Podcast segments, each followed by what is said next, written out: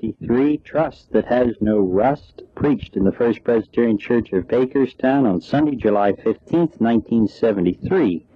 The text is taken from the 37th Psalm, the fifth verse. Commit your way unto the Lord, trust in Him, and He will act. As Mr. Bruder has gone over to preach in our junior church in the annex, congregation of fourth and fifth and sixth graders, which meets each Sunday morning at this particular period of the hour. It is my privilege to read to you from the Word of God, one of the great Psalms, first nine verses of the 37th Psalm. Fret not yourself because of the wicked, be not envious of wrongdoers for they will soon fade like the grass and wither like the green herb. Trust in the Lord and do good, so you will dwell in the land and enjoy security. Take delight in the Lord, and he will give you the desires of your heart. Commit your way to the Lord. Trust in him, and he will act. He will bring forth your vindication as the light and your right as the noonday. Be still before the Lord and wait patiently for him. Fret not yourself over him who prospers in his way, over the man who carries out evil devices. Refrain from anger and forsake wrath. Fret not yourself. It tends only to evil. For the wicked shall be cut off, but those who wait for the Lord shall possess the land.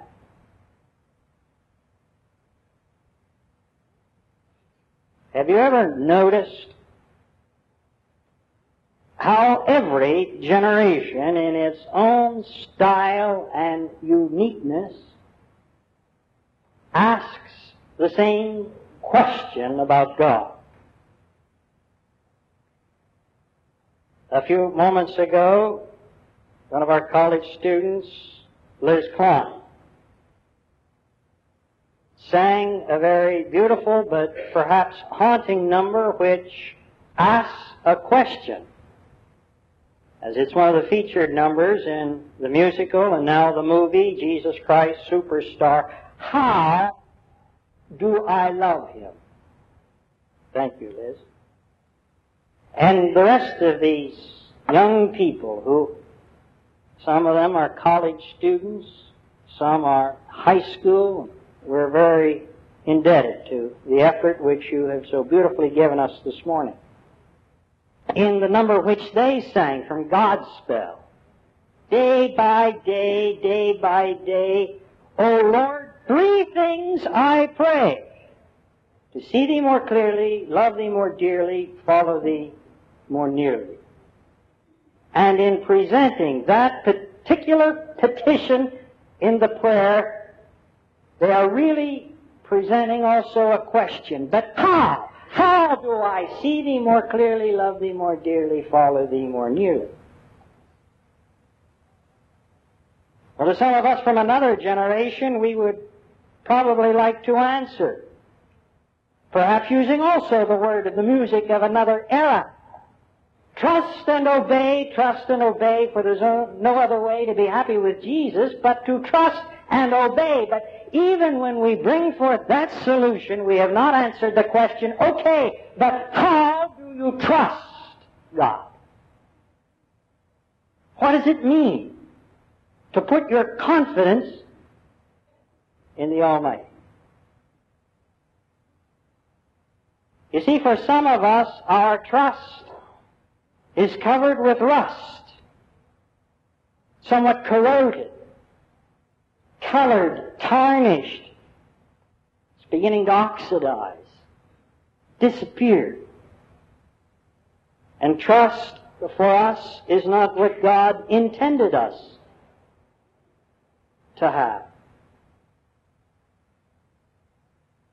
Some of us have trouble with trust and there's rust growing over our trust simply because of confusion. confusion as to what really is this thing called trust. It's not all our fault. Convenience, convention, custom has enabled us to believe that we are trusting when we are doing just the opposite in reality. Is it just because somebody puts an appearance in a church once in a while, that does not necessarily mean he trusts God. Just because somebody prays to the Almighty, that does not necessarily mean he trusts God. Just because we print on our currency in God we trust, that does not necessarily mean the government nor the American people trust in the Almighty. And just because you and I say we believe in God, that does not necessarily mean that we trust Him. Some of us are confused on this point, but you see, faith and trust are not the same. It's altogether possible to have faith in someone and still not trust him. There was a tightrope aerialist by the name of Blondin, and once after proper publicity, he cast his rope and erected it over Niagara Falls and announced that he would walk across that thin highway from the American to the Canadian side. And when the day arrived, of course, a great crowd did as well. And they held their breath with every step that the man made on the slow journey, and he made it. And when he got to the Canadian side, instead of crawling off of a platform, he, he pulled a young boy up to him, placed the boy on his shoulders, and turned around and made the return trip. And when he got back to the American side, of course, he received not only the congratulations of the people and their applause, but also little sheets of paper where they could attain his autograph. And one little boy handed a program up to Blondin and said, Here, sir, please may I have your autograph? And the man who was signing replied, Now, young man, do you believe that I can walk across that tightrope? Oh, yes, sir, I believe it. And do you believe, young man, that I could carry you on my shoulders across that wire? Oh, yes, I believe that too, sir. Okay, young man, climb up on my shoulders and I'll give you the thrill of my life. No, sir, the boy said. He grabbed the paper and ran. You see, he believed. He believed, but he didn't trust. And consequently, because there is confusion in some of our minds, rust is growing over our trust. And we're confused as to the true meaning of that great biblical word. Some of us are having trouble with trust simply because of a misconception. We somehow have received the idea that trust is something that you give to God in return for the assurance of prosperity and protection that he first gives to you. Like Jacob of old, we re- read this in the 28th chapter of Genesis, where that young man, when he was still young in the faith, said, Okay, if God goes with me, if God will keep me on this path which I choose to take, if He will give me food to eat and clothes to wear, and bring me again to my father's house in peace, then, then the Lord shall be my God. Now that was mighty big of Jacob. And it's mighty big of you and me, some of us think, to give to God our trust after we have the assurance that He's going to bless us with protection and prosperity. That's not the biblical idea of trust. If you read it as we make the fifth verse of the 37th Psalm the text of this sermon, you will notice what comes first. If you commit your way unto the Lord, trust in Him, He will act. To the psalmist, trust is not something which is a reward, but rather a requirement for trust. It's a prerequisite. You trust and then God acts. Yet how many of us know people who feel that they have given something to the kingdom in the form of a time, talent, a time or a treasure to a particular church, to a particular preacher. And they think that God should reward them in some way, and when tragedy strikes, they give up their whole faith in religion. It's a fact, you see, that more people are led to atheism by the road of emotion than they are than the way of the intellect. Seldom do people sit down and calmly think themselves and themselves into a position of denying and criticizing God. They are rather there when they are thrown into a corner, beaten, and heartsick. As someone has said, atheism comes into our life not when it is pushed out by logical thinking, thinking, but when it is crushed out by the circumstances of everyday living. And some of us, because of our misconception, misunderstanding of the meaning of trust, are not growing closer to God, but rather growing further away from Him because of that misunderstanding. And I know it's going to sound very strange to some of you, but believe it or not, one of the things that can cause rust to grow over our trust is our concern. Sounds strange, doesn't it? But it's true. Sometimes we can be so concerned and care so much about ourselves, our family, some serious sickness that a friend has, about some injustice in the world, that we get so worked up in our prayer life and in our personal philosophy, instead of trusting God, we cannot help but tell Him what we think He ought to do. And usually then what happens is that when God does not do what we think He ought to do, we lose trust in Him. I know I have problems in this area because sometimes I think God's just not doing the right thing the right way.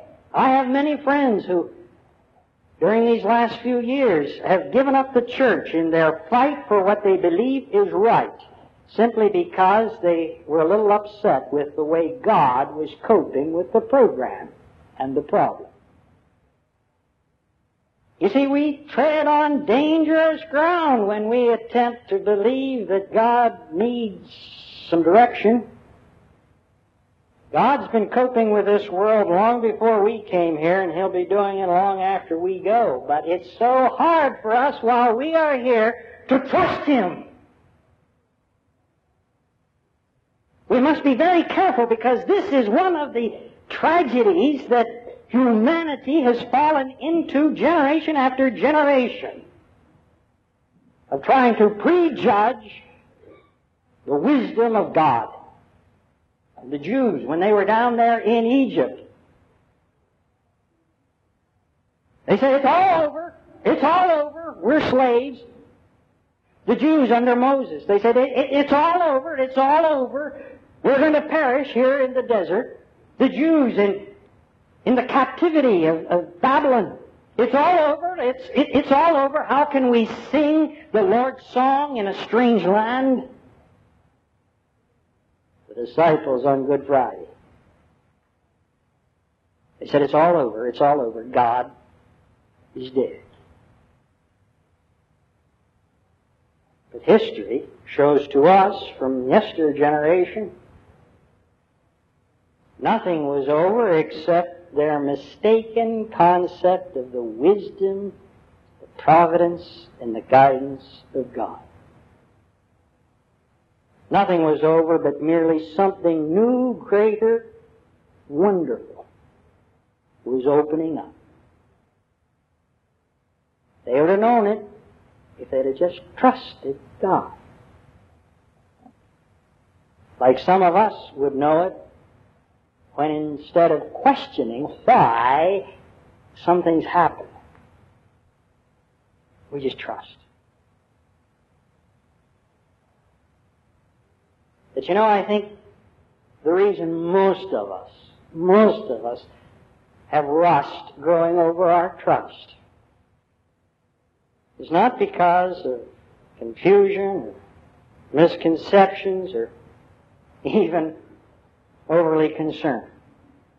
But I think it is simply because conscientiously, continuously, we will not claim the promises of God.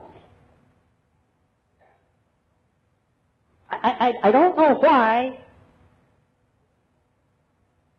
but sometimes I know myself, I, I, I just don't claim those things that God tells me or so. God said He loved us, and He did it with the death of His own Son. Do you believe it? God said, I'll never make you go through more than what you can endure. Do you believe it? God said, Be not anxious about the things of tomorrow. Just seek first the kingdom of God. How many of us now are not subconsciously and consciously thinking about the things we're going to have to say and do tomorrow? Right now. God says, All things work together for good for those who love me, who are called by my name. But do you believe it? God works in wondrous and mysterious ways His glory to perform. Do you believe it?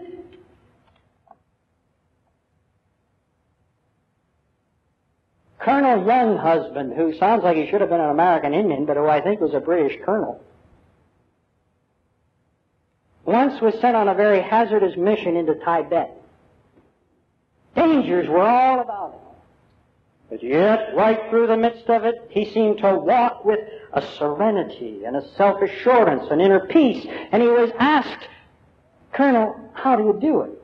Twofold, my boy, twofold, he replied. One, I have been sent here by an unimpeachable authority whose purpose is sound. And secondly, if I do get into trouble, all of the resources, skills, and power of the government, which is behind me, will see me through. We are children of the kingdom of God. We have been sent here by God's providence to this land for the purpose, a good purpose, to live and to go out and make disciples of all nations. And we have the authority of God's government behind us, all of its skill and its power, that if we get into trouble, that will see us through. But do we believe it? You know, there was a lot of humor as well as a great amount of truth in that, in that woman who could sleep during the air raids of London during the Second World War. And she was asked why she could be so calm, and she said, well, the preacher, the parson, says that God neither slumbers nor sleeps, and I argues with myself, why should both of us stay awake? So I stay to blazes with Hitler and I go to sleep. You know, that, that's very New Testament in its concept of trust. But I don't know what it's going to take for some of us to get to that place where all we can do is hang on. I personally, as some of you know, and as many of you disagree with, feel that unless we have depravity, disappointment, great discouragement, and sometimes some great personal destruction, we never really get to that point of really having to do nothing else but hang on Arthur J. Gossip was one of the finest preachers that Scotland ever produced, and Scotland produced many. His wife died very suddenly and dramatic, and it shook Dr. Gossip to the very depths of his soul. Yet, like Job of old, he said, Though he slay me, yet will I trust in him. And the first Sunday Dr. Gossip came back to the pulpit, he preached a sermon. A famous sermon entitled, But When Life Tumbles In, What Then? Some of you know that sermon. I wish to close by quoting part of it. For I know some of us in these particular days of the year are reminded of moments when loved ones have been lost. And all we could do is hang on.